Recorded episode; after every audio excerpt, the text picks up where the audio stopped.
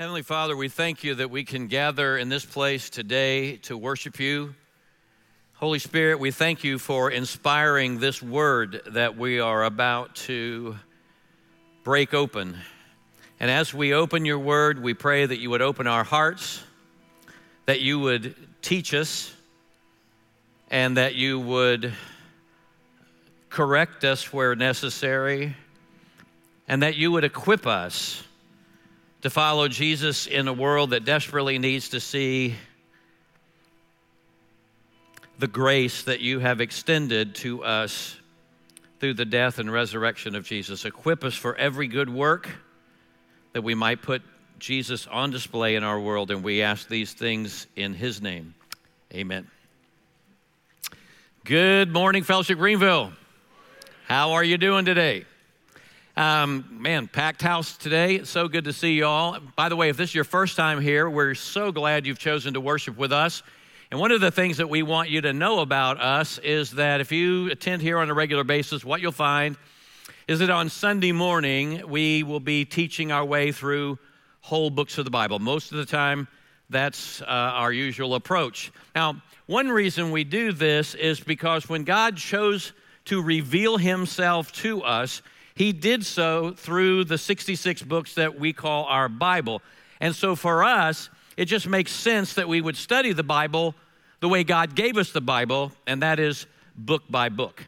And the second reason we study our way through whole books of the Bible is because we are constantly encouraging you to personally read God's Word on a daily basis. And right now, by the way, we're using a Bible reading plan. It's called CBR, Community Bible Reading Plan.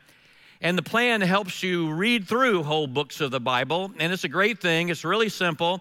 You read a chapter a day, you write down your biggest takeaway from what you read that day, and then you have a group of friends or family that are reading through the CBR plan with you, and you text back and forth your insights about that particular passage. It's very encouraging, it's very good very good. I encourage you to do it. If you're interested, you can stop out in the Commons and you'll find a reading schedule like this, and uh, you can pick one of those up. The second, anyway, the second reason that we teach through books of the Bible is because we encourage you to read the Bible the way, the way that God gave us the Bible. And so we teach the Bible the way we encourage you to read the Bible, and that is book by book. And uh, as it happens right now, we are in a study of the book of James, and this is week three. And if you missed the first two messages, I encourage you to go back and watch them or listen to them. You can find them on our website, on our app, or on YouTube. And what we've seen so far uh, is that James is concerned with this question this question How do you put your faith into action when trials and troubles come into your life? How do you put your faith into action when trials and troubles come into your life. And he tells us how to handle trials and troubles and pain and suffering and unfair treatment, oppression, injustice, put downs, setbacks. And he tells us how to go through things like that, not just coming out the other side with our faith intact, but with our faith even stronger. And by way of introduction to this topic, he lays all this out in the first 12 verses of chapter 1 verse 12 being the summarizing statement of the passage. And then when you get to verse 13, the subject changes from trials to temptation, from trials to temptation. And trials and temptation are connected, but they're not the same. Because as we'll see next week, God uh, tests us, but He never tempts us.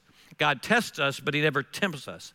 And the test comes from God, but the temptation comes from inside. We'll look at that next week. Now, this is so important. These foundational messages are so important. I want to review with you the four things that we have seen so far in our study of James. Uh, number one is the life of faith is a life of difficulty. In other words, troubles and trials are inevitable. Verse 2, uh, James says, Consider it pure joy when you go through trials. Verse 12 says, Blessed is the man who remains steadfast under trial because when he has stood the test. So it's not if, it's not if, but it's when. James teaches, the Bible teaches that the life of faith is a life of difficulty. And it, here's, the, here's the point of this anything that can happen to anybody can happen to a Christian. Anything that can happen to anybody can happen to a Christian. Do you know that? Do you know that? Never, never think that because you're a Christian, because you're following Jesus, never think that means that you're immune to trials and troubles of life in this fallen world. Never think that there's a limit to how bad things can get. Never think that God has some kind of obligation to keep you from really bad suffering. Way too, aren't you glad you came to church this morning? Yeah, I mean, way too many Christians have this idea yeah, I know bad things can happen, but really, God won't let anything really bad happen to me. And I wish that was true, but it's just not true. And if you think that way, when something bad does happen to you, it'll rock your spiritual world. And so, and if you need proof that uh, there's no limit of how bad things can get, you just need to look at Jesus.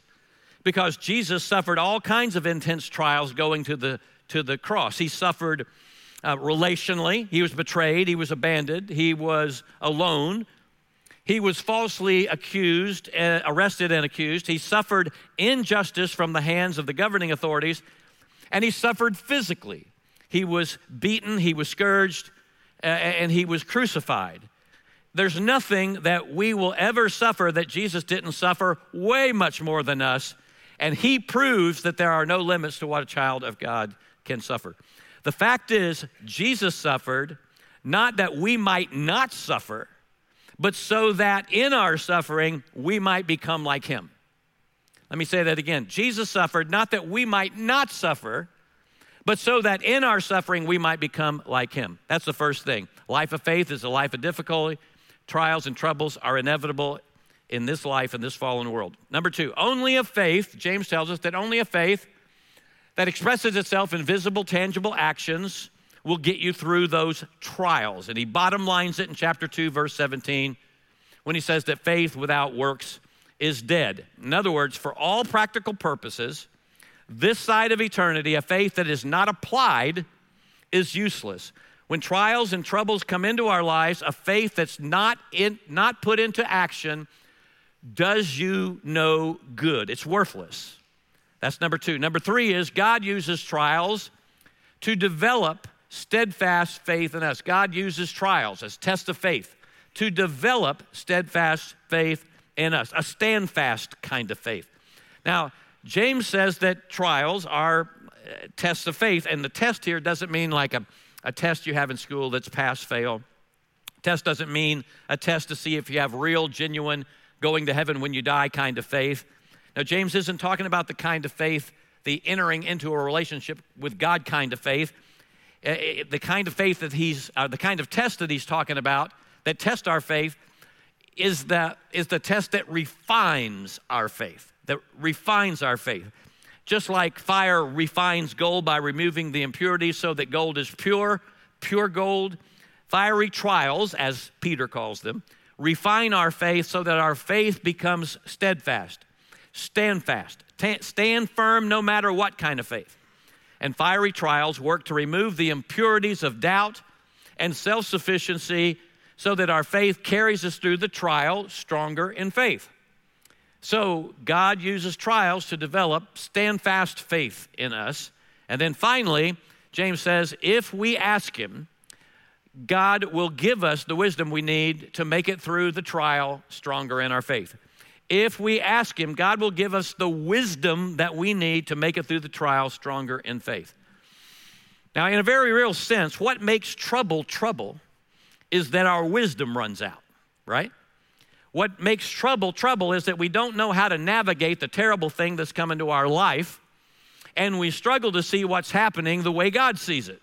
So when we encounter various kinds of trials and we're confused by what's going on, when we're wrestling with what's going on, when we find it difficult to see how God could, could possibly use the terrible trial to refine and strengthen our faith, and James says, if you don't understand that and you don't see it, ask God for wisdom to see what's going on the way he sees it from his perspective. And he says, Ask in faith. Don't doubt that God will answer this prayer.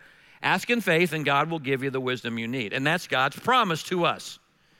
And that means we shouldn't just pray uh, for God to save us from the trial, but also to pray, if He chooses not to remove the trial, trial, also to pray that God would save us through the trial.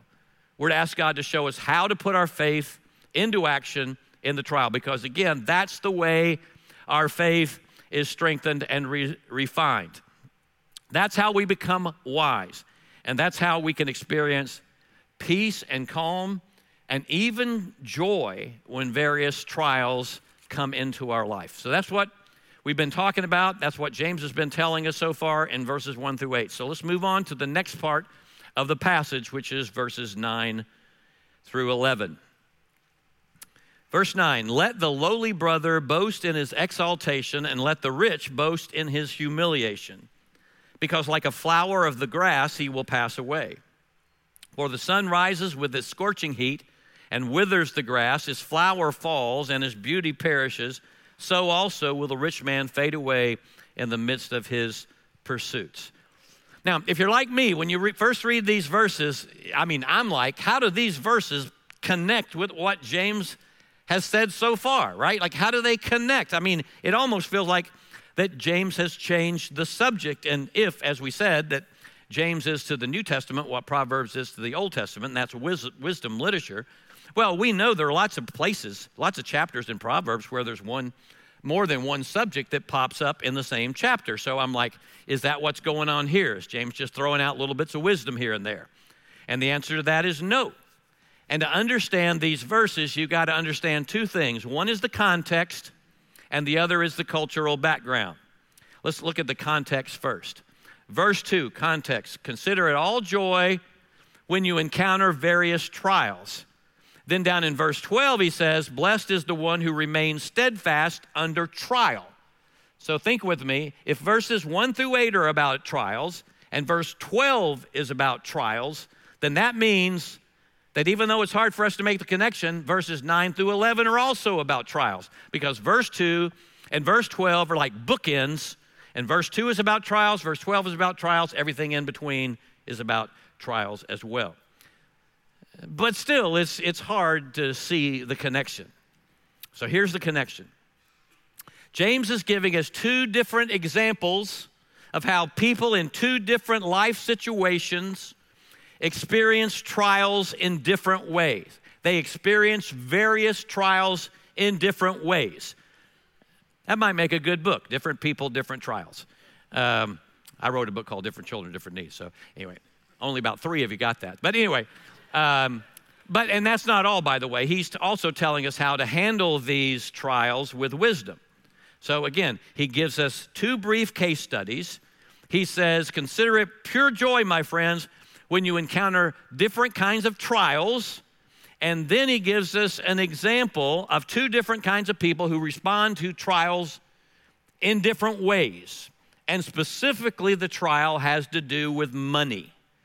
Now, I know that that was something very unique to the first century, and we don't struggle with money problems today, right? yeah, right. I mean, money, finances, spending, saving, losing your saving, savings, uh, uh, salaries, salary cuts, stock market downturns, to insure or not to insure.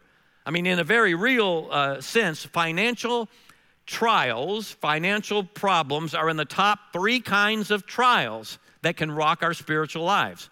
Right up there with health problems and relationship problems, financial problems. That's what he's talking about. So, James gives us some much needed wisdom here. He gives us God's perspective on our money trials and this is what he says. This is number one for today. Could be number five if we were adding all these up. Whether you have a little or a lot, what you need most is God's perspective on your money trials. Whether you have a little or a lot, what you need most is wisdom. And you need the wisdom to see your situation like God sees your situation. So, in a very real sense, verses 9 through 11 are about perspective.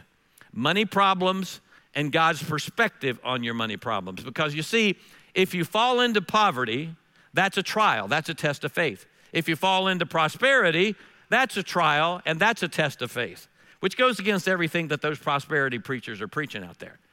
Every adversity and every prosperity, every financial loss and every financial success is a test that can either make you much wiser and stronger in your faith if you handle it properly, or it can make you more foolish and weak if you don't handle it properly. Every change in your situation, whether it's a good change or a bad change, uh, change, every difficulty, every success is something that will push you to become a much stronger Christian or a much, much weaker Christian than you were before. But here's the deal the way trials work is when you go through them, you're never the same after you go through them. If you lose love or gain love, there are opportunities for growth, but there's horrible spiritual uh, dangers built into both sides of that. If you make a lot of money or you lose a lot of money, both things are tests. And when they come into your life, it'll either make you a stronger follower of Jesus or it'll make you a weaker, stronger, of, uh, fo- uh, weaker follower of Jesus, but you don't stay the same. You either become a far more genuine, grounded, stand fast Christ follower than you were before, or you'll become a far more, well, it can even be miserable, angry, bitter believer than you were before, but you don't stay the same. That's the way trials work. So, what we need most is God's perspective on our money. We need wisdom to see as God sees so we can do as God says. Okay, so there's two different kinds of people, two different positions in life. Look at it, verse 9. Let the lowly brother boast in his exaltation. Now, lowly refers to someone who's living in poverty. They have lack. The person who, uh, for whom everything uh, has fallen apart financially, more month than money, living paycheck to paycheck, or maybe having no money at, at all, no savings to speak of. The person who's lost their job, the person whose career has fallen apart, the person who's on the bottom rung of the socioeconomic ladder, the person who, in the world's eyes, is small and insignificant. And all of those life situations come with built in trials and troubles and tests of faith. And if that's you, James tells you how uh, to see what you're going through from God's perspective. And God's perspective is what? Well, uh, many people have rightly observed that James is drawing heavily on his older brother, his older half brother, uh, Jesus' teaching in the Sermon on the Mount. and there are as many as 13 inferences from what James says in Ma- um, Jesus says in Matthew 5, 6, and 7, and what James writes in this letter. Now, think. What was Jesus' perspective on the poor people in the crowd the day he preached that incredible paradigm shifting sermon? What did he say to a crowd full of small and insignificant, low position, poor people? He said, Blessed, happy, joy filled are the poor in spirit, for theirs is the kingdom of heaven. He said, Blessed are those who mourn, for they should be comforted. Blessed are the meek, the humble, for they shall inherit the earth. Blessed are those who hunger and thirst for righteousness, for they shall be satisfied. Blessed are the merciful, for they shall receive mercy. Blessed are the pure in heart, for they shall see God. Blessed are the peacemakers, for they shall be called the sons of God. Blessed are those who persecute you for righteousness' sake, for theirs is the kingdom of heaven. Blessed are you when others revile you and persecute you and utter all kinds of evil against you falsely on my account. And then he concludes in verse 12 of Matthew 5 Rejoice and be glad. That sounds like, that sounds like uh, verse 2, doesn't it? Consider it all joy. Uh, for your reward is great in heaven. That sounds like James uh, 1 12. You will get the crown of life if you are steadfast through the trials. And so, so you see, in these nine sayings, all spoken with the poor and outcast in mind, Jesus says, This is how your heavenly Father sees you. You may be small and insignificant in the eyes of the world and, the, and, in, and in the eyes of the uh, wealthy religious establishment, but that is not how God sees you. God sees you having an exalted status. Now, you see how that ties in with what James says here in verse 9. Let the lowly brother boast in his exaltation. You see that? Exaltation means high position. He's telling people in low position to rejoice in their high position, which would be the exact opposite of how folks in low position would see themselves. I mean, they'd be, they'd be like, like, well, like, what do you mean brag about my high position? I live an insignificant life. I live a pressed down life. I live a life of difficulty. What are you talking about? Rejoice uh, and brag about my elevated status. And James says, God has exalted you to being rich in your relationship with Christ. You should be bragging about, or you should be affirming as true, all you have in Christ. You should brag about the fact that God has given you a high position in His kingdom that's the very opposite of how the world sees you. And He's saying, don't belittle yourself, rather, boast in the good news that God doesn't see you the way the world does. He sees you as one who will reign in the kingdom of God, He sees you as one who will inherit the earth, He sees you as one who will experience the mercy of God. James says, God exalts those in low status, those who are humble. Boast in your exaltation. But, but how, how do you brag about that? I mean, I mean that, that's a spiritual thing. The trials are just hands on, visible, tangible things. How do you brag about it? Well, you do it through prayer and praise and thanksgiving, affirming that what God says about you is true. Last week we talked about praying prayers of affirmation about what we know to be true about God. Here we pray prayers of affirmation about what's true about you, what God says is true about you. Like, God, I thank you that I am a child of God and one day I'll live in, your, in the kingdom of God. God, I thank you that my name is written down in your book of life. Heavenly Father, my deepest joy and satisfaction are in the fact that you put your very own spirit inside of me and you promise to never, never leave me or forsake you forsake me. And, and God, I mean, look at what's going on in my life. I, I, want, I, want, I want you to know that I'm holding on to your promise that you are with me and that you are for me. And Father, you say that I'm blessed with every spiritual blessing in Christ. I want to know the reality of that in the, re, in the midst of the reality I'm going through. And you tell me that right now I am seated with Christ in heavenly places. I mean, how much more exalted could you be? That's perspective seeing yourself as God sees you. And by the way, this is something you learn. Paul writes in Philippians 4:11, he says, "I've learned to be content in whatever I have. I've learned how to live with a little or a lot. I've learned the secret of living in every situation." He's writing this from prison, by the way.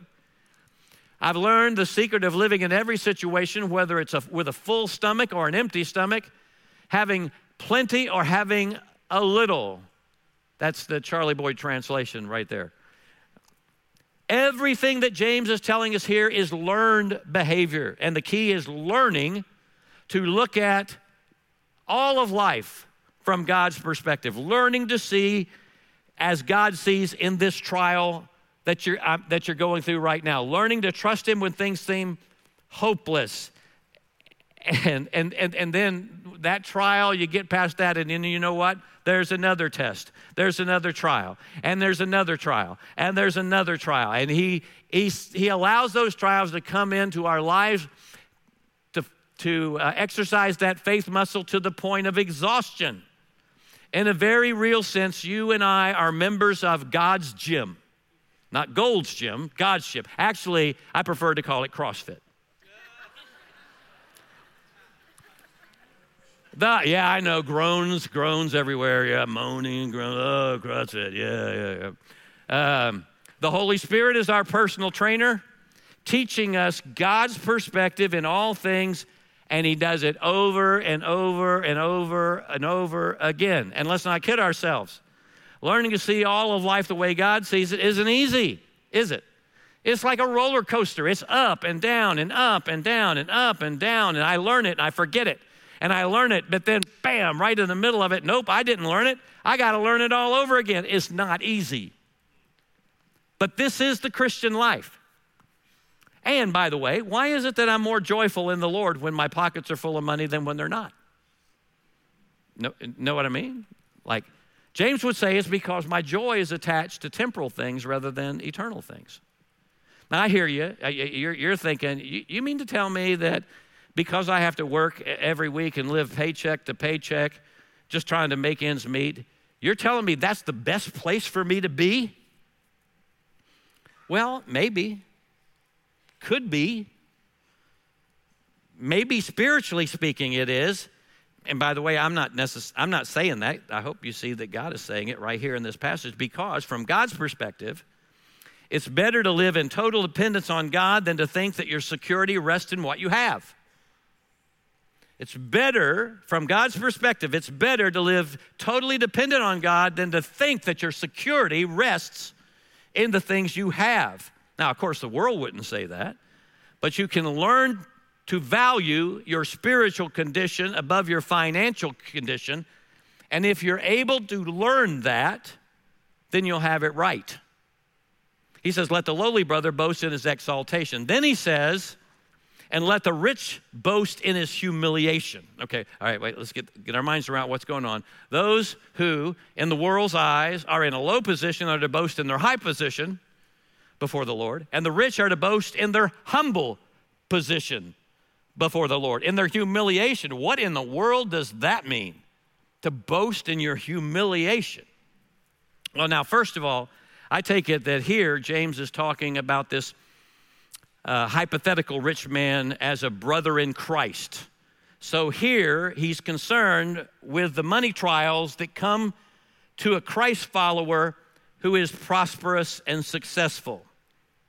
Interestingly enough, I, last week I ordered a, a book by an old Puritan writer who lived back in the 1600s. The book is entitled Keeping the Heart, and it was written by a man named John Flavel.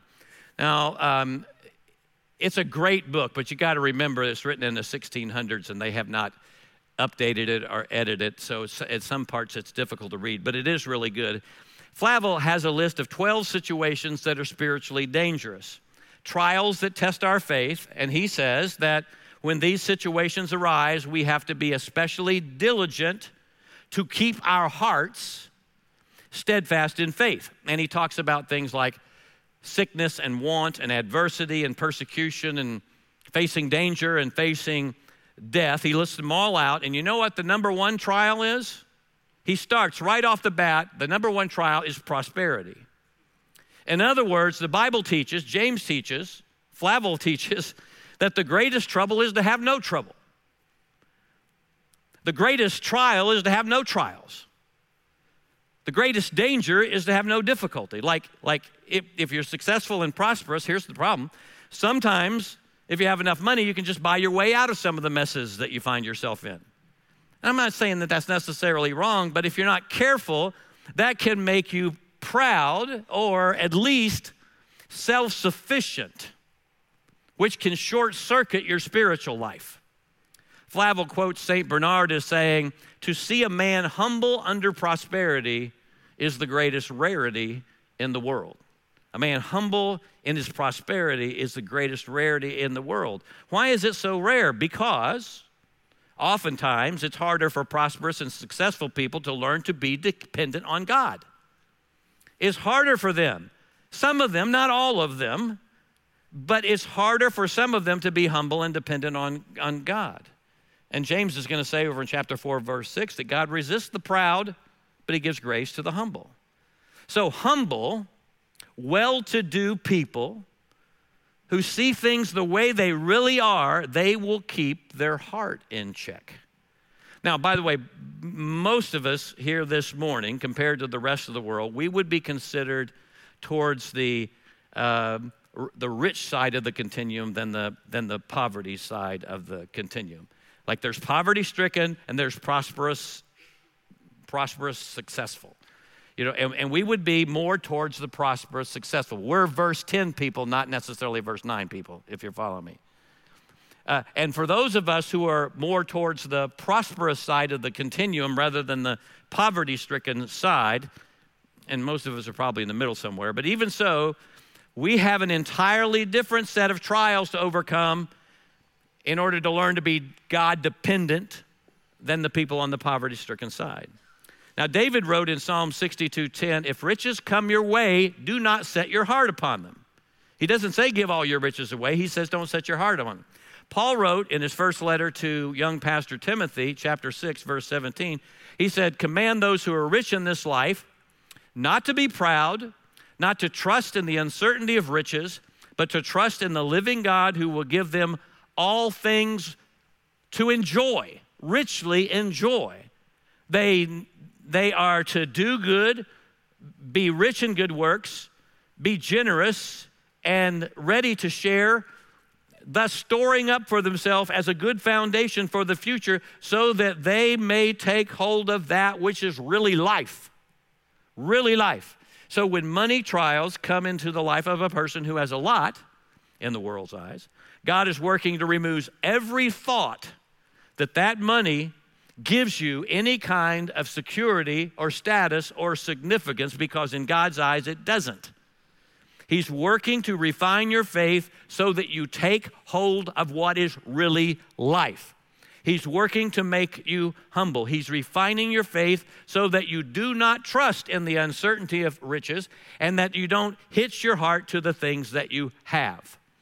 Now, if you have a lot, I'm going to say this again God means for you to enjoy it. 1 Timothy 6 says, uh, tells us that. Enjoy it. God's given you all things to enjoy. So God is not telling you to get rid of your wealth. He says, enjoy it, but don't let what you have make you feel like you are superior to other people, better than other people. Don't trust in what you have, thinking that it will provide you with future security. He says, enjoy it, be generous with it, share it, and use what God has given you to advance the gospel in the world. This is exactly what, Je- what Jesus said in Luke 12 15 when he says, Your life doesn't consist in the things that you have. That's hard for us to get our minds around, isn't it? Your life doesn't consist in the things you possess. Now here's why. Look back at James 1:10 one more time. Let the rich boast in his humiliation, because like a flower of grass he will pass away. For the sun rises with a scorching heat, and it withers the grass, the flower fails, its beauty perishes. So also will the rich man fade away in the midst of his pursuits. James has given us an illustration here. He says, you, you know the flower in the field, how it grows up and it's so beautiful, and you know how an, an unexpected desert wind can blow in here and that flower will dry up, wilt, and fade away. It's dead. The flower is here today, gone tomorrow. And the thing is, thing, thing is, you never know when that desert wind is going to come. But when it comes, the beauty of it is going to fade away. And the comparison that James is making here is that people who put their trust in the beauty of riches need God's perspective. They need to know that no temporal thing, no material thing lasts. It's here today, gone tomorrow. So, according to Scripture, what's dangerous about prosperity is first, and uh, a little review, when things are going well, you seldom feel dependent on God. And if we're not careful, because we're fairly prosperous, we can kind of drift into this false security based on our feelings of self sufficiency. But even more, in times of prosperity, when things are going well, you can hitch your heart to things that fade. And when they fade, you fade with it. In my uh, first pastorate after seminary, down in Navasota, Texas, I remember one of the first visits I made was to a man, older man, he's probably about 70. And, um, and this guy, he had houses everywhere. He had land all spread out. He had all kinds of possessions. He had all kinds of toys. And he claimed that he was a Christian, but he, um, he never really did uh, live the way a Christ follower would live. And I remember he, he had cancer, and I went to visit him, and he said, I just can't believe this. Like all my life, I've, I've, I've accumulated all of these things, and now I'm dying, and I won't be able to enjoy any of it. And I was deeply grieved.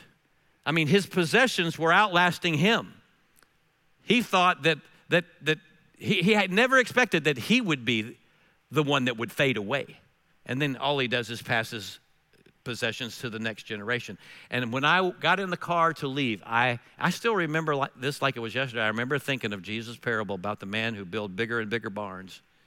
And the death angel came by and said, uh, Nope, not going to enjoy that, and took it away. So our possessions fade, but we fade. We fade. That's what verses 10 and 11 are saying that all temporal things, all material possessions, everything that falls into the category of earthly success and prosperity will fade away, so it's foolish to set your heart on what you can't keep. But the fact is, the more money you have, the more things you have, the better your life is going, the better your career is going, the more temptation there is to set your heart on things that are going to pass away. And the fact is, you might pass away before they pass away. But don't get me wrong, I'm not saying that money's a bad thing. The Bible doesn't say money is the root of all evil. The Bible says the love of money is the root of all evil. In other words, hitching your heart to money is the root of all evil. So don't walk away here from here this morning saying the preacher said if you have a lot of money, that's a bad thing. I'm not saying that. I, we, all of us have a lot compared to the rest of the world, and God's not saying get rid of what you have. James is not saying it's better to be poor than rich. He's just saying no matter what side, uh, end of the spectrum that you're on, you're going to have your own set of unique trials. And if you build your, if you're on the po- uh, prosperous side, if you build your life around, well, what you don't have or what you do have, it's true of both sides. You need to remember that everything in this life is temporary and one day it'll all pass away. And he's saying that you need to remember that and then live as if it's true. He's saying that the world, the way the world sees you as having low status if you're poor or high status if you're rich, that is absolutely not the way God sees you. And so, what you need is wisdom. You need God's perspective. And the way He sees you, whether rich or poor, He sees us all as standing before Him at equal at the foot of the cross. He sees, God sees all of us, whether we have a little or a lot, as being equal before Him at the foot of the cross. Oh, but you know what? I never did answer the question I asked earlier like, what in the world does it mean that prosperous people should boast in their humiliation? So let's go back to that. Again, people in low position are to boast in their high position. We talked about that. People in high position are to boast in their low position, in their humiliation. What's that about? Never did answer that question. So, okay, remember back at the beginning of the message, I said to understand this passage, you got to know something about the context and you have to understand something about the cultural background. So, so let me just tell you a little bit about the cultural background. Back in James' day, there were distinct classes of people. There were poor and rich and slaves and free and women and men and ignorant and educated, distinct classes, and these classes never mixed. There were distinct lines that you never crossed in social interaction. That's the way it was in the culture. That was not the way it was in the church. The early church was different from every other social institution of the day because there were no class distinctions in the church. Men, women, rich, poor, slaves, free, educated, uneducated, they all came together as one people, one body, the body of Christ. No one was higher or lower than anyone else. Everyone stood on equal ground before God at the foot of the cross. So, back in the day, if you were poor, it was hard to not let your low position on the world's socioeconomic ladder define you. And the same was true if you were rich, if you had a lot. It was very hard to not let the high position that you occupied in the eyes of the world define you. Like, not only if you were wealthy did you have to resist the pull of hitching your heart to material possessions that would pass away, but you also had to see yourself as God sees you, and that is to see yourself equal in status as the lowliest of the lowest brother or sister in the church. Because the way God set things up in his kingdom, all the followers of Jesus stand what? Equal before God at the foot of the cross. So when James says, let the rich boast in their humiliation, he's saying, embrace the fact that no matter how much money, no matter how many material possessions you might have, in God's eyes, you are no better or worse than anyone else in Jesus' church. You need to let that humble you and you need to brag about it and put your confidence in that. So James says, In the gospel, the low are brought high, and the high are brought low, so that everyone stands equal before God at the cross. Let me put it this way, and then we'll be done. In God's economy, your identity must never be anchored to how much money you have. In God's economy, your identity must never be anchored to how much money you have. Yes, this passage is about perspective and seeing your life and your trials that you encounter uh, the way God sees them, but perspective is also in this passage tied very directly to identity how you see yourself, how you define yourself, how you're not to let the world define you based on what you have or don't have, and how you are to see yourself as God sees you so you can live as God uh, says. That is godly wisdom. That's God's perspective when it comes to your core identity. Whether you have a little or a lot, God sees all his children the same. At the foot of the cross, there's no higher, there's no lower. In his kingdom, there's no significant and insignificant. There's no superior and there's no inferior. That means your identity must never be anchored to what you have or don't have. And again, this is something you have to learn because money trials are tests of our faith. Test to see what you're really trusting in. Test to see, uh, uh, test that will reveal where your heart is anchored. Test to reveal what your identity is in, you see. So, so, so not having very much can define you, just like having a lot can define you. And when the trial comes, listen, when the trial comes, it's easy to fashion an identity based on what you have and you don't have. So Jesus, uh, so James is saying, if you have a little, if you feel small and insignificant in the world's eyes, know this Jesus has given you an exalted status. In the kingdom of heaven, you are important. In the kingdom of heaven, you have riches that are far beyond anything this life can offer. And he, he said, so he says, don't root your identity in what you don't have. Root your identity in what God says about you and what God has given you in Christ, the riches he's given you in Christ. He also says, if you have a lot, if you feel significant and important because you're prosperous, he says, know this. Your true identity lies not in how much you have, not in your significance in the world's eyes, but your identity is found solely in your relationship with Jesus. So remember, so remember in God's economy, everyone stands equal at the foot of the cross. And we're to boast about that. We're to rejoice in that. We're to find our deepest confidence and deepest satisfaction in that truth. Now, the truth is, most of us are somewhere in the middle, right? Between poverty stricken and prosperity successful. We're somewhere in the middle. Now, you know what that means, don't you? If we're in the middle between these two extremes, that means we will find our, te- our faith being tested by both ends of the spectrum. We'll be tested by what we don't have, and we'll be tested on what we do have. So that's just the way it is. And here, here, in fact, our money problems can create in us um, an identity crisis. An identity crisis. An identity crisis that comes when we let what we have or don't have define us.